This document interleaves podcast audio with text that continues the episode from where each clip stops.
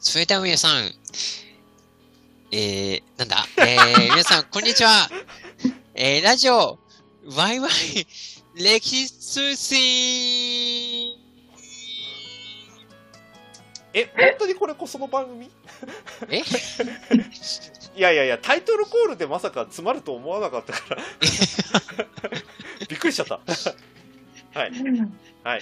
そうですよ。ワイワイ歴史通信のラジオ版ですよ、はいこれ。ははい。い、ね、あ、えーということでね、えー、今回もやってまいりました。はいえー、ラジオ、ワイワイ歴史通信なんですけども、はいこの番組は、はいえー日頃、えー世間で話題になっている歴史ニュースをですね、はいえーとても面白く、はいポップにかつ真面目にお伝えする、えー極めて真摯な歴史プログラムでございます。もうその前段が全然紳士と一番遠いこと言ってるんですけど、大丈夫ですか？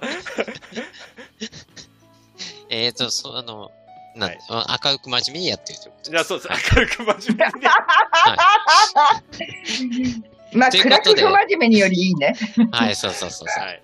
うんということで、えーはい今日、なんだ、えっ、と、最初のタイトルコールをで使いました。はいえー歴史コンサルタントであり、はいえー歴史間違いサービススリンク代表でありの、歴史のトランシ文化グループ代表でありの、えー、南北上マニアでありの、斉藤 NB です。よろしく。結局名乗るですね。あ、そうだ、名乗っちゃいました。じゃあ、しょうがないな。お願いします。大河ドラマをめでる会、名誉めで主、大河ドラマオタク女子、そして伊豆の国北条 PR 大使の小川さなえです。はいあはい。そして、えっ、と、歴史を楽しむ会の副代表にして、企画戦略部担当で、歴史を楽しむ読書会主催のマイトです。じゃあ皆さん今日もよろしくお願いします。お願いしまますさてさて、す。はい。今日の通常、まあ、一応通常版扱いなんですけれども。そうですね。大きなネタがあるんですよね。そうですね。そうなんですよ。で、うんそれをちょっと今回取り上げたいなと。で、多分ね、これ皆さんね、知ってる方多いと思うんで、お、なんかあんまりちゃんと説明しなくても知ってるかと思うんですけど、うんあの法隆寺のクラウドファンディングの話をちょっとね取り上げたいと思うんですよ。はい。はい。でどういうことかというと、えっとですね、みまあ簡単に説明すると法隆寺が突如としてあのクラウドファンディングやりますっていうことを発表ししたんですよ。でこれいつだったかな？多分ね6月ですよね。6月。うんはい、ちょうどだから2022年の6月にあの法隆寺1400年歴史遺産を未来へっていう呼びかけを突如発表したんですよ。6月15日から始まりました。ああ、うんはい、そうですね。でこれによると,、えっと法隆寺はこのコロ新型コロナウイルス感染拡大の影響で、えっと来場者が来場者とか参拝者がが非常に減少をしてしまっていたと。うん。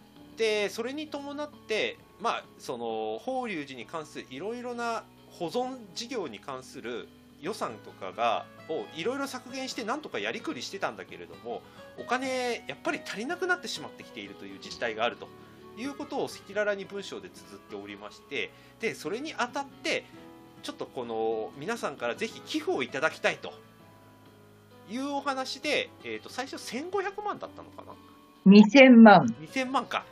いやあの目標2000万。1000万ですね。っていうふうに発表したんですけれども、うん。半日でほぼ達成。そう。億千万ですね。はい。はい。そう。で、そこからさらに数日で6000万円を7日間突破。7日間で6000万を突破してしまい、7日間で1億。すごっうん。ジャンボですね、もうさに。うん超えた。で、超えたら超えたで何が起きたかというと、うんあの皆さんクラウドファンディングやった方もしくはその協力した方はご存知かと思うんですけど、お返しをするんですよ基本的にはそうそうそうそう。何かしらの、うんでこのお返し最初想定はしてたんだが、うんなんとここまで増えてしまったために今度お返しの方がうん。手が回らないというかそ足りないっていう状況が発生してしまって、う。うん。えーまあ旗から見ると嬉しい悲鳴っぽくうん。書かれてはいるんですけど、うん、まあ実態からするとやっべどうする？みたいな感じのことが書かれてるっていう感じですね。はい。ちなみに、このクラファンははい。7月29日まで予定されてるんですよ。う んまだできます。はい。いやできあーでできるのはいいんだけど。そう。はい。ただ、これがね、今の時点でも1億超えちゃってて、はい。これが広まれば広まるほど、はい。やばくない ?2 億とか3億になったら。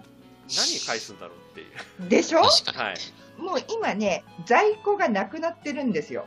はいはい。最初はね、はい。あの、本当にクラファンもそんなに集まるかなって思って、はいはい。用意してたコースがはい。5000円から、はい。まあ、クラファンできるよっていうね、はい。気軽にちょっとやってくれる人。はいはい。で、あと、がっつり応援するよ、100万とかっていうね、はいい。くつかこう、ざ段階があって、はい。で、ぐい飲みがもらえるコース。これは5万円のコースね。はいあとは、まあ、参加っていうものがもらえる1万円とか3万円のコーはいはいはい。スとかあったけど、もうこれはもう在庫がすべてなくなってて、はい。で、シャーなしで、あの、限定御朱印、はい。これ5000円の方限定だったんだけど、はい。これ、お気持ち応援コースだったらしいんだけどね。5000円のネーミング。はい。うん、で、これがもう全コースに、はい。もう特別限定御朱印をつけますと。はい。で、さらに、もうちょっともう何もあげるものがないから、はい。あの、おいおい考えて、とにかく何かしらお返しはしますっていう。嬉しい悲鳴というか、むしろそっちのミッションが大変になったっていう。はい。あいう話になってるんですよ。で、うん。この番組でここうん。数回特にですけども文化財の保存についてのニュースをたくさん取り上げているっていうこともあるので、うん。ここでちょっと一つんなんか整理をする形で、うんこういうその文化財を保存すること、つうん自体につなげていくことについてちょっうんと振り返りつつトークをしたいなというので今回あえて通常会扱いにしたんですよ。いいですね。はい、うん。でこいろんなパターンありましたよね。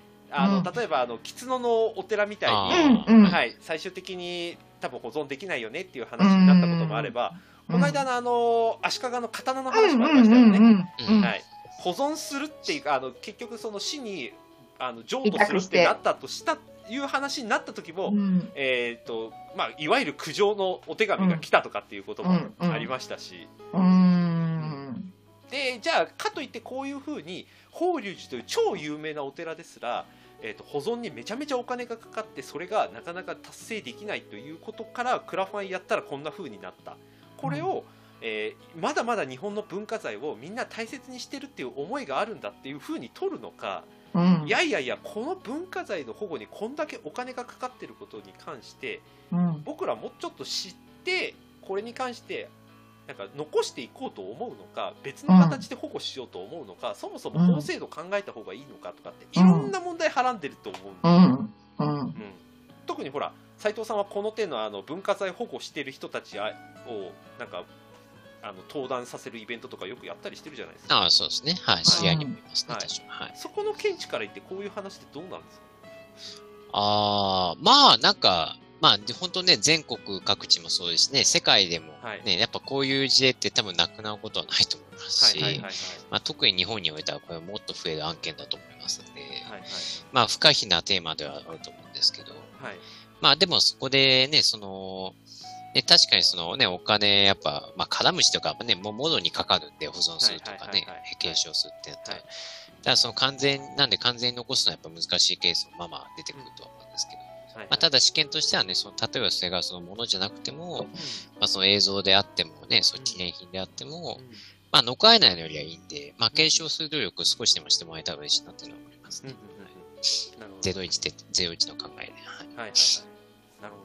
これこの間あの南北朝フェスね僕もスタッフで参加した時に、はいはいはい。ありがとあのうございまお話ありましたよね。鎌倉の保存に関しての歴史の話ありましたよね。す。ああ、そうですね。そうそう。ああ、そうそう。あの、はいそうですね。はいはいはい。あの簡単に話するとあのその研究者の方がお話しした内容によると、はいはい実はその室町以降の鎌倉っていうのはぶっちゃけ荒れ果ててしまっていてうん、ね。あのそれまでの中世の文化が一回なくなりかけたと実は明治にあたって。なぜかというと明治に鎌倉とか熱海の方というのは別荘文化の方になってしまったんで全然別の文化が醸成されていって実はその中世の記録みたいなものが残んない状態になってたとぶっちゃけて言うと。でその間取り持つ役割を果たしたのが皮肉なことに水戸光圀だったと実は、うん。そうですね。はい、あの鎌倉によくてたというか、まあね、わざわざあの江戸に行くのに鎌倉を経由してあの参勤交代するようなことをやってた人ですから。だいぶ遠どんだけ遠回りなんかし、えー、と知り合いがいたもしくはその観光とかなんかいろんな用途があってなんか鎌倉に行ったことがあるらしいんですけどそこで鎌倉の調査をし本人がしててそれが日記みたいな形で残ってるんですよ。でそれによるとどうもなんか史跡とかの記録があんまないね鎌倉はっていううんでで大日本史とかいろんなその調査をやってる都合もあったんでその流れの中で鎌倉もちょっと調査して記録残しておこうっていうことで事業をやってそれが残ってるんですよ。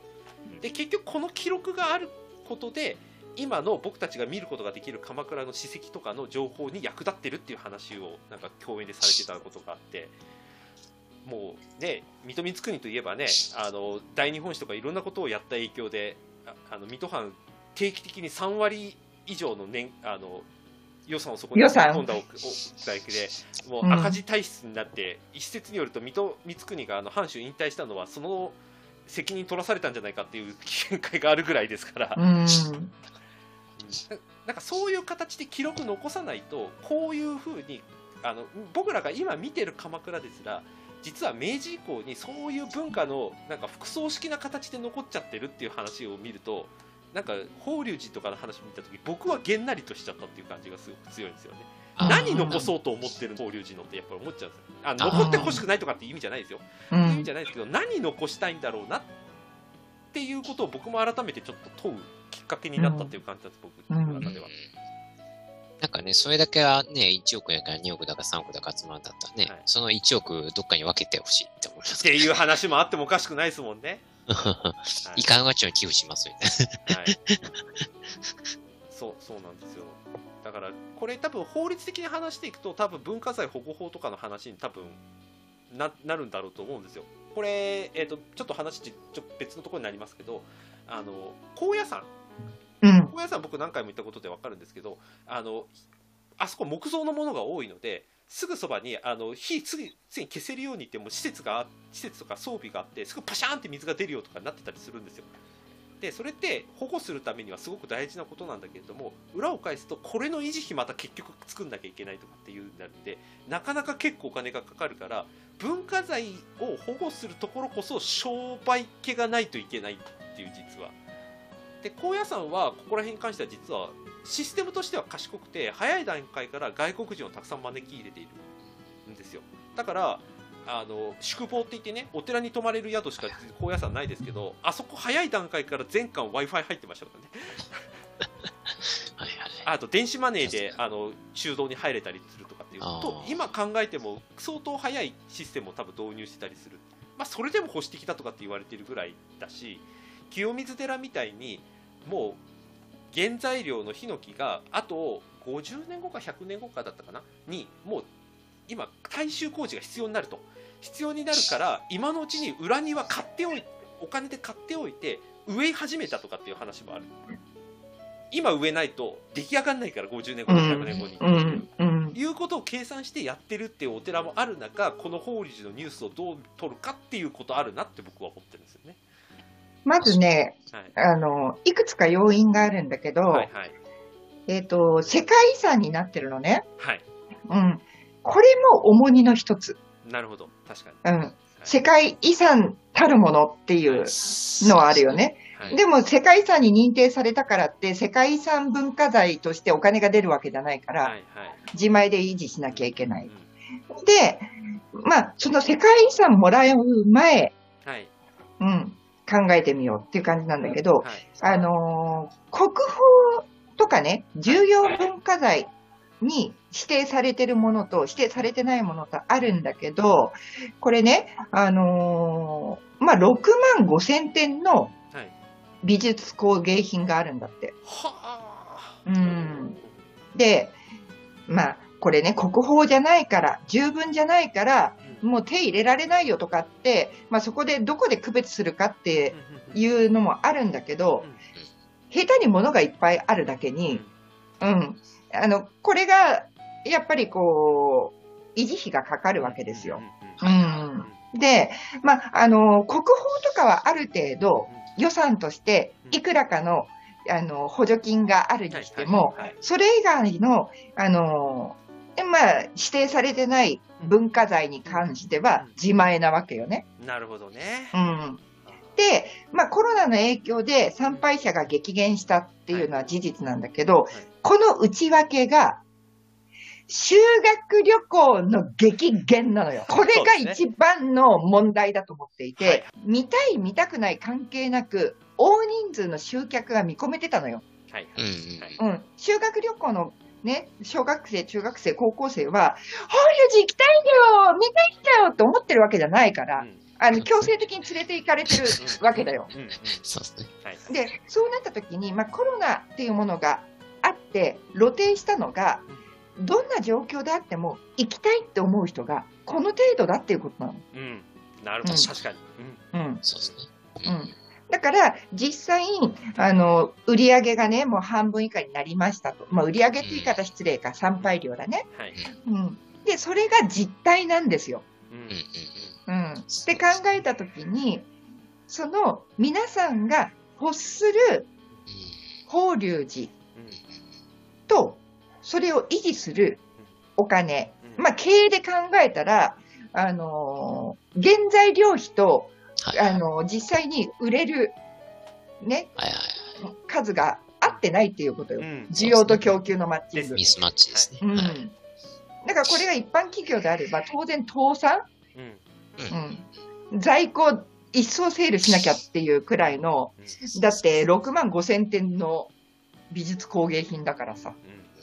うんうんまあ、それだけのね、マイナス、ね、在庫リスクがあったということですからね。うんはいでもやっぱり古くから残ってるものだし、貴重だしって考えたときに、じゃあそういったものをどうやってアーカイブするか、保存していくか、その元々の持ってる法隆寺で扱うべきなのか、正倉院的なものを作るべきなのか、はたまたあの自治体とかのあの博物館とかにお願いをするのか、歴史あるものって、やっぱり後世に残してほしいって私たち歴史好きは思うんだけど、はい。でも取捨選択も必要になってくるんだよね。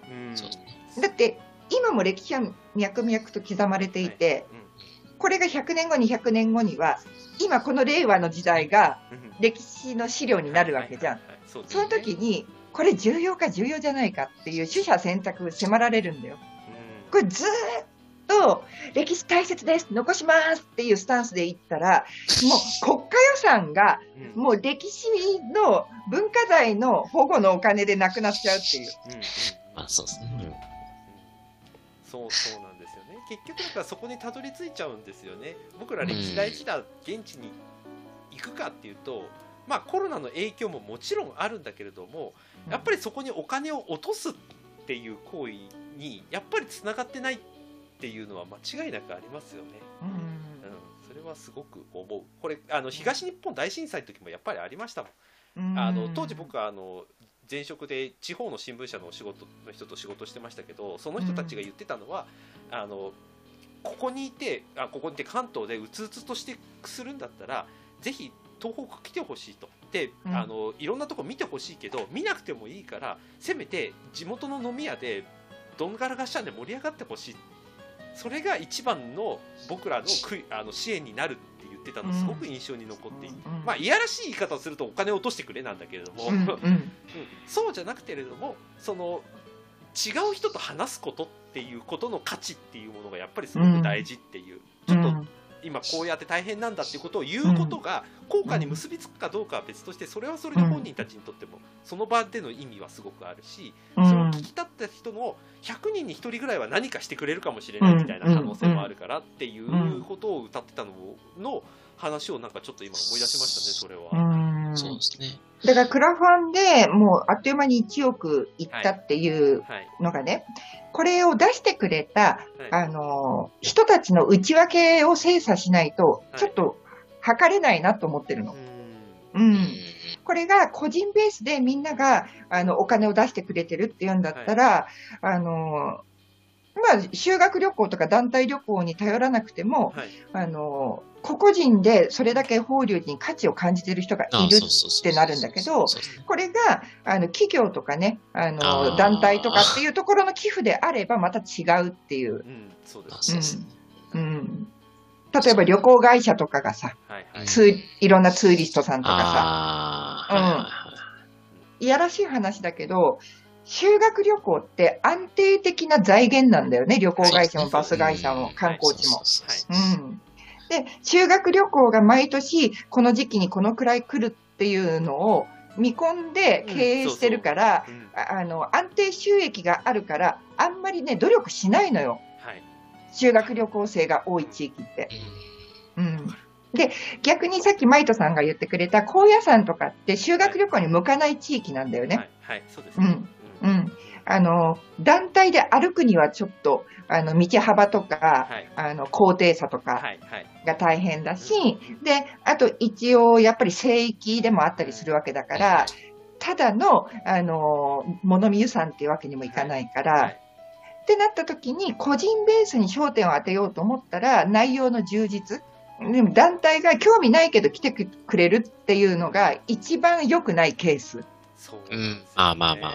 うん。高野山もともと歴史上そういうところなのでだからうん。江戸時代以降に藩主のなんか墓をあえて作ったのも、うん。うんそこにあのなんとか藩ごとの研修としてそもそもうん。そこに高野山に派遣するっていうシステムを作って、その町の中に何人かがいてくれて、そこから修行する人を生むっていうシステムを作ってるからだっていう話もあるぐらいなので、うん。あそこ一個の町ですからね、ううん。ん、そういうやり方をやってるっていうそもそもの歴史があるっていう文化の情勢っていうのもありますね、高野山でいくと。ね、そうそうそうそう。だから宗教が核になってるんだけれども、それがちゃんと商業として、はい。あの、し商品だっていう理解を地域全体が分かって、お互いがお互いのその役割を果たしてるんだよね。はい、共同体として。はい、そうです、そうです。うーはいん。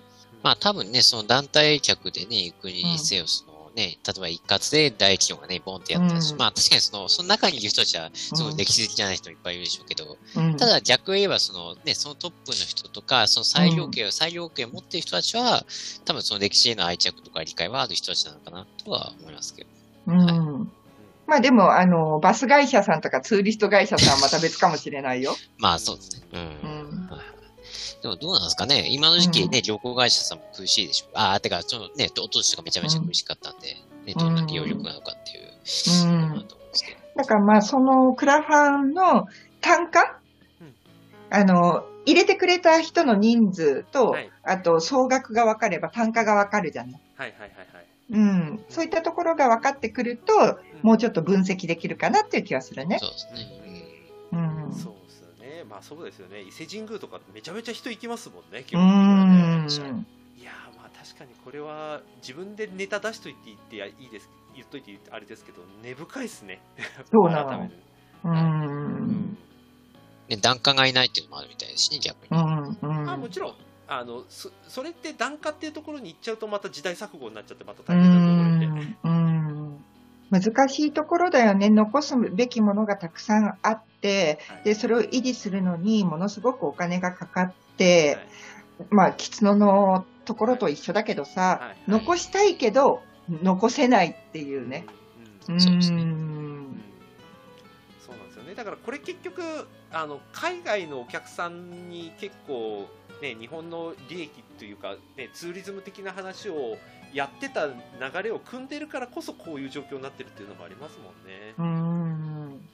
まあ、インバウンド。はい、ねだから、あのーまあもちろん異文化に触れて、はいこう、わおなんかワンダホーとか言ってもらうのももちろんなんだけど、はいあの、まあそもそも、ここの日本国民が、このはい法隆寺はい。に価値を感じてるか感じてないかっていうところも、はいはい。すごく重要だなっていう。うんそうですね、うん。そうですね、ううん。んだから収益バランスの話も今後出てくるでしょうねこうなると。うん。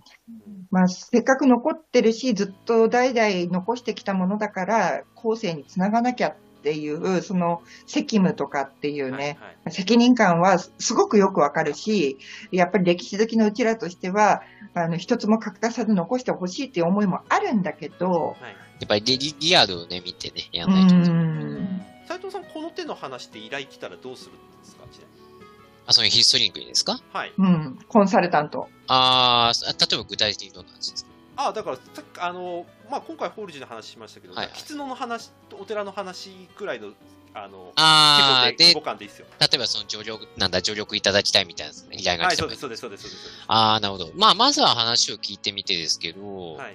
まあ、例えばですけど、まあ、ケースバイケースなんですけど、例えばその、ほなんだ、そういう文化財保護に、はい。まあ、長けた、長けた人とか、その専門スキルを持ってる、まあ、例えば専門家、まあ、い。教育者がいれば、そういうはい。の繋いだりとか、はい。まあ、その、まあ、まあ、これちょっとどこまでできるかと問題ありますけど、そのシンポジウム開くなり、あ、開くお手伝いをしたりとか、そのまた違う人材を紹介したりとかっていうのは、まあ、もちろんその、なんだ、そのソリューションの一つとしてはもちろんありですよね。はい。っていう感じ。まあ、正直、深入りは、あの、まあ、案件にもよると思うんですけど、まあ、まあ、とか単価の問題もあるんですけど、はいはいただ、深入りは個人的、まあ、直感的に深入りはあんましすぎない方がいいかなとは思います。おそれは何故？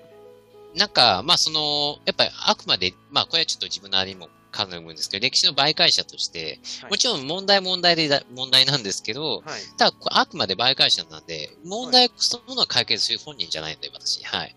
その解決するための、もちろんそのソリューションとか、そのきっかけはもちろん提供しますけど、はいはいはい。ただ解決するのはあくまでその繋いだ人同士なんで、そのできる限りのサポートをするっていうのがスタンスですね。なるほどなるほど。なるほどね。だから結局構造的な話っていうところを残すっていうことってことですよね。ああ、まあそうです。あまあそう、自分としてはそうなっちゃう。なるほど。なるほど。もちろん当事者間でそれで解決すればいいんですけど、そう理想は。ね。やっぱこれは残すっていうことは要するにどうなのかって何なのかっていう僕の最初の問いに結局戻ってくるってことですね。まあそうですね。うん。私が思ったのは、はい。あの、まあ、例えばその狐の件でもいいんだけど、はい。要はその時代とかその地域とか、あと、まあそのあたりを研究してる研究者を複数人集めて、オープンなディスカッションをしてもらうとかね、はい。シンポジウムをひ開いて、はい。あの、皆さんに見える形で、その狐のお寺がどれだけ、あの、残すだけの価値があるのか、はい。それとも致し方なしなのかはい。っていう議論をオープンにやってもらうっていうことかなと思っていて、はいはいそうですね、うん。で、それを見て、そうだそうだ、残した方がいいっていうふうに、あの、気持ちが触れていく人もいれば、まあ、あの、登壇するその学者さんたちによっては、いや、致し方ないんじゃないですかねっていうことで、みんながそれで納得するのか、わかんないけど、やっぱり誰か個人の所有物ならともかく、そうでない歴史であれば、私たち日本国民がその歴史を残してほしいと思うかどうかっていうところの一点なのかなって思って。はいはいはい。なるほど、うん。歴史の所有に関する考え方ってことですね。そう。はいはい。もちろんね、負の歴史を抹殺するっていうやり方は良くないと思うのね。はいはい。うん。あのーまあ、例えば戦争だったりっていうことを、あの、うやむやにしたりうん、歴史的に日本に責任はないみたいな、はい。こう、歪曲したやり方は良くないとは思うんだけれども、はい。それがちゃんと記録として記憶として継承できてるのであれば、形として残すか残さないかっていうのは、また別の話かなっていう。うんうんうんうん。いいですね。うん、そなんか僕もだ小川さんの話になんとなく近くて、あの、うん所有の考え方だと僕も思ってるんですよ。この国会に関して言うと、つまり、うんえっ、とさっき斉藤さんが言った媒介者の話をの単語を使うのであれば、僕ら媒介者になるつもりがあるかどうかってことだと思う。うん。うん。でその媒介者のやり方っていうのはこういうポッドキャストでやるっていうのも一つの手なんですよ極端なこと言うと、うんあの歴史の楽しむ会でやってる事業一つ一つが多分この媒介者的なやり方ではあるんだけれども。なんだけれどもそのやってることの意味がないということではなくてそれが成果につながるかどうかっていうのはちゃんと検証しなきゃいけないっていう話だと思うんですよね、うん。うん。うん、で最後に所有するのは日本国民じゃなくてその地元の人たちですからうん。そうですね。うん。うん、だからそこがやる気がないって言ったら多分終わっちゃうし。うん。もちろん。もちろんもちろん。で今回の法隆寺の話も一部のところで出てるのはやっぱりコスト管理ちゃんとしてほしいっていう。今回のお金をあのクラファンを応募したのは確かに残してほしいからなんだけども今の体制のまんまでいいよっていうことじゃないよっていう指摘をしてる人たちもやっぱりいるんですよ、うん多分だから斉藤さんのさっき言ってたソリューションすべきところあここだなって僕は思ってるんですよね、はい実はね。うん。っていうことで考えると結局所有の概念っていうのをやっぱり広げる必要があって自己責任とかで終わらせちゃいけないっていううん。そのでかさが多分すごくあるなっていうのを今回改めて、うん。うん、だから結局その地元にお金を落とすっていうのが一番いいやり方なんですよ。一番手っ取り早いのは。はい、でさらに言っちゃうとそこで関わる仕事をやっぱり作っていくっていうのが自治体の仕事になるようんわけですよ。だから無料の雇用をね。そうそう雇用を作っていくっていう一番わかりやすいやり方が多分そこだととは思うんですよ。で今若者が農業をちょっとやりたくなってるとかっていう話みたいにもうそのお金をいっぱい稼ぐことじゃなくてあの先々やれることで自分がその衣食住困るっていうことも想定してなんかそういうことをやっときたいっていう人たちが増えてるっていうのももう価値基準が変わってるからだと思うんですよね。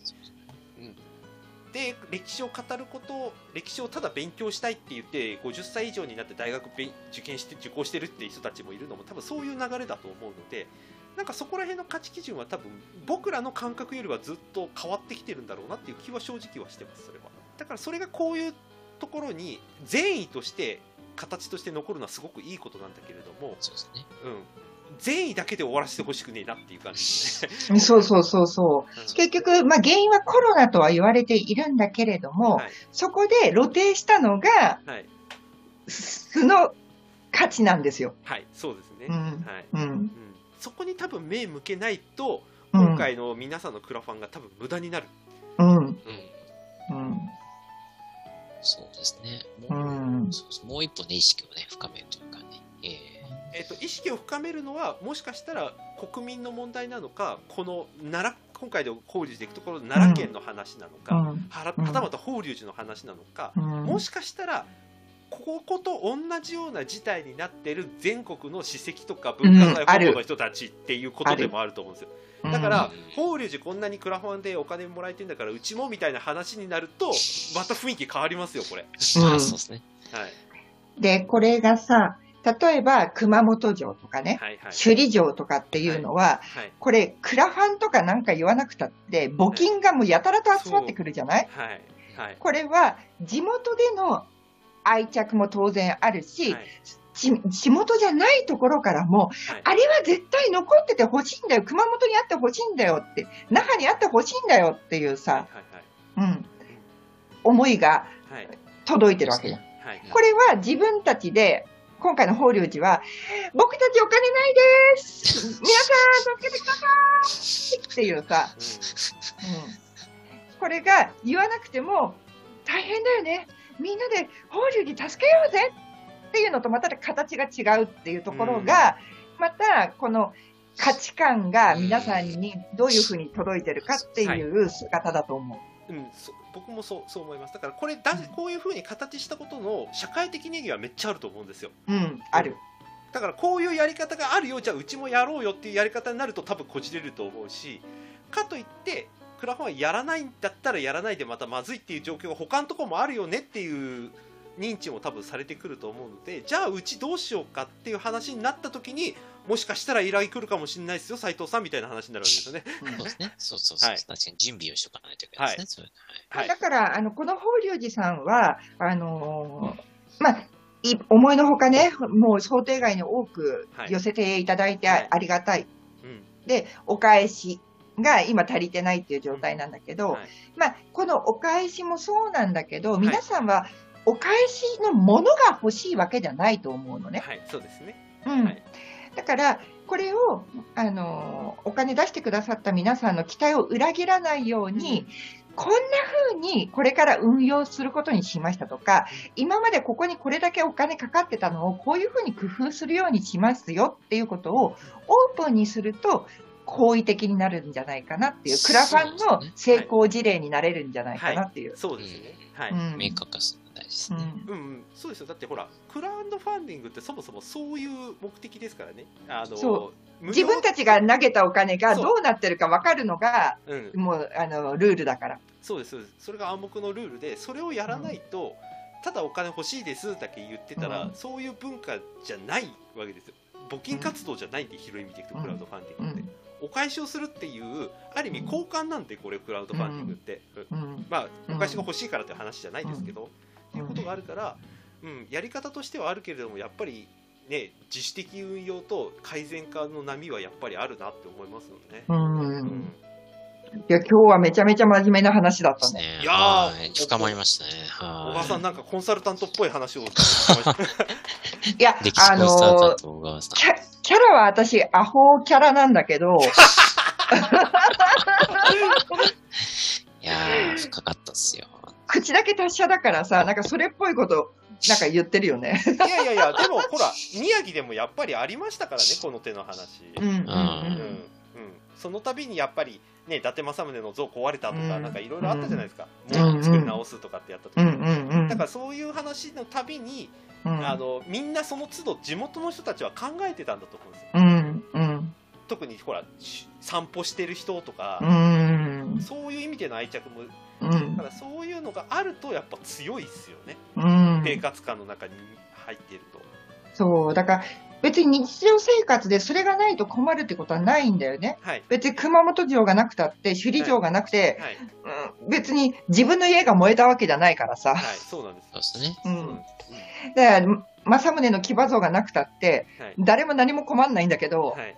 うん、うん。でも、あってほしいっていう、その愛着とかね、はい地域のシンボルとして、はい。みんなにどれだけ認知していただけるかっていうところこそが、うん。地域の歴史活動だと思うね。そうそうそうそう。それは本当にそう思いますよ。あの銅像ができるかどうかとかっていう形の問題じゃなくて、うん。いざそれをやりたいって言った時にもう反射的にみんながどんだけ集まるかみたいな話うん。ですよね、うん。きっと。で、銅像ってさ、はっきり言って、あんまり価値ないじゃん。そうなんですよあうん、あの、偉く、偉くなるとみんなな銅像立てたくなるけどさ、はい、うん。そうなんですよ。そう。でも、あんな自己満で建ててる銅像と違って、はい。政宗の銅像ってさ、あれがなくたって、伊達政宗がいたことはみんな知ってるんだけど、はい。自分たちが会ってない450年前、500年前の政宗をシンボルとして目にしていたい、具現化ししておきたいっていはう気持ちがみんなにあるっていうことだからさ。うん。まあ、西郷さんみたいに、あの、逆賊だったのを一転してね、そうそう。こう、褒めたたえるために、はい。あんな風に立てるのあるけど、はい。まあ、大体さ、政治家とかがさ、企業の社長さんとかってさ、偉くなるとなぜか銅像を立てたくなるじゃん、はい。自分で。そうですね。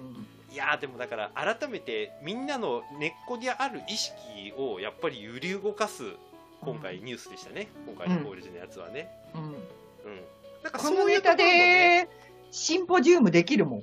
ですよ。できますうん。できます、うん。うん。まああんま人来るかどうかわかんないけど確かに。まあでもほら、登壇する先生たちのラインナップによっては、はい。朝まで生テレビじゃないけど、はい。うん、法隆寺クラファン問題を語るみたいなさ、うん。うん。できるよね。いやーそうそう思いますよ。だからシステム的な問題とかいろいろあるけど、結局最後はみんなどうしたいっていううん。話うん。に多分たどり着くと思うので、うんうん、これはだから今後の課う題んですね、うん。まあ、ここに案外僕歴史事業あの広い意味でいくと歴史事業の多分ヒントがあるんじゃないかなとそうですね。思います。よ、はい、確かに。ううん。ん。結局こうやってさっきの小川さんの話じゃないですけど意識上げていけばほっといてもなんか支援をしようという動きになるはずなんですどこのところでも。そう、そでそこにはまあうん当然と言っちゃあれですけど少なからずのみんなにとっての恩恵があるはずなんです。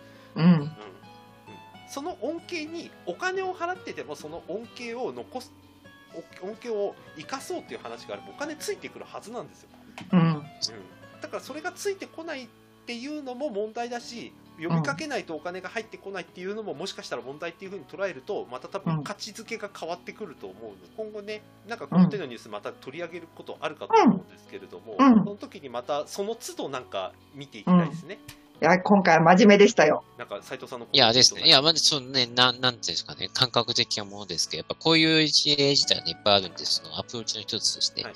まあね、はい。あの、あれだなっていいなというのは、そう。なんだ、そうそう、すごいヒントになりました。はい。うん。はい。はい。いや、というわけで、マイトさん、締めてください。はい、あの今回は通常あのせ先週よりもはるかにちゃんとした放送を、はい、オープ オープニングだけであのその後はちゃんとした放送をねお届けできたかと思いますけれども、はい。まあもうあのたまにはこういうねちゃんとした話もしていきつつそれこそ僕らもこういうことを通じてその歴史を残すっていうことにね意識の高まりみたいなのちょっとでも貢献できたらなって思ってたり思ってなかったりするのでなんかこ思ってまーす。そうだったんだうんはい。というわけでね、あの、引き続きお付き合いいただければと思います。というわけで、えっ、と、今回のワイラジここまでです。皆さんありがとうございました。ありがとうございますありがとうございました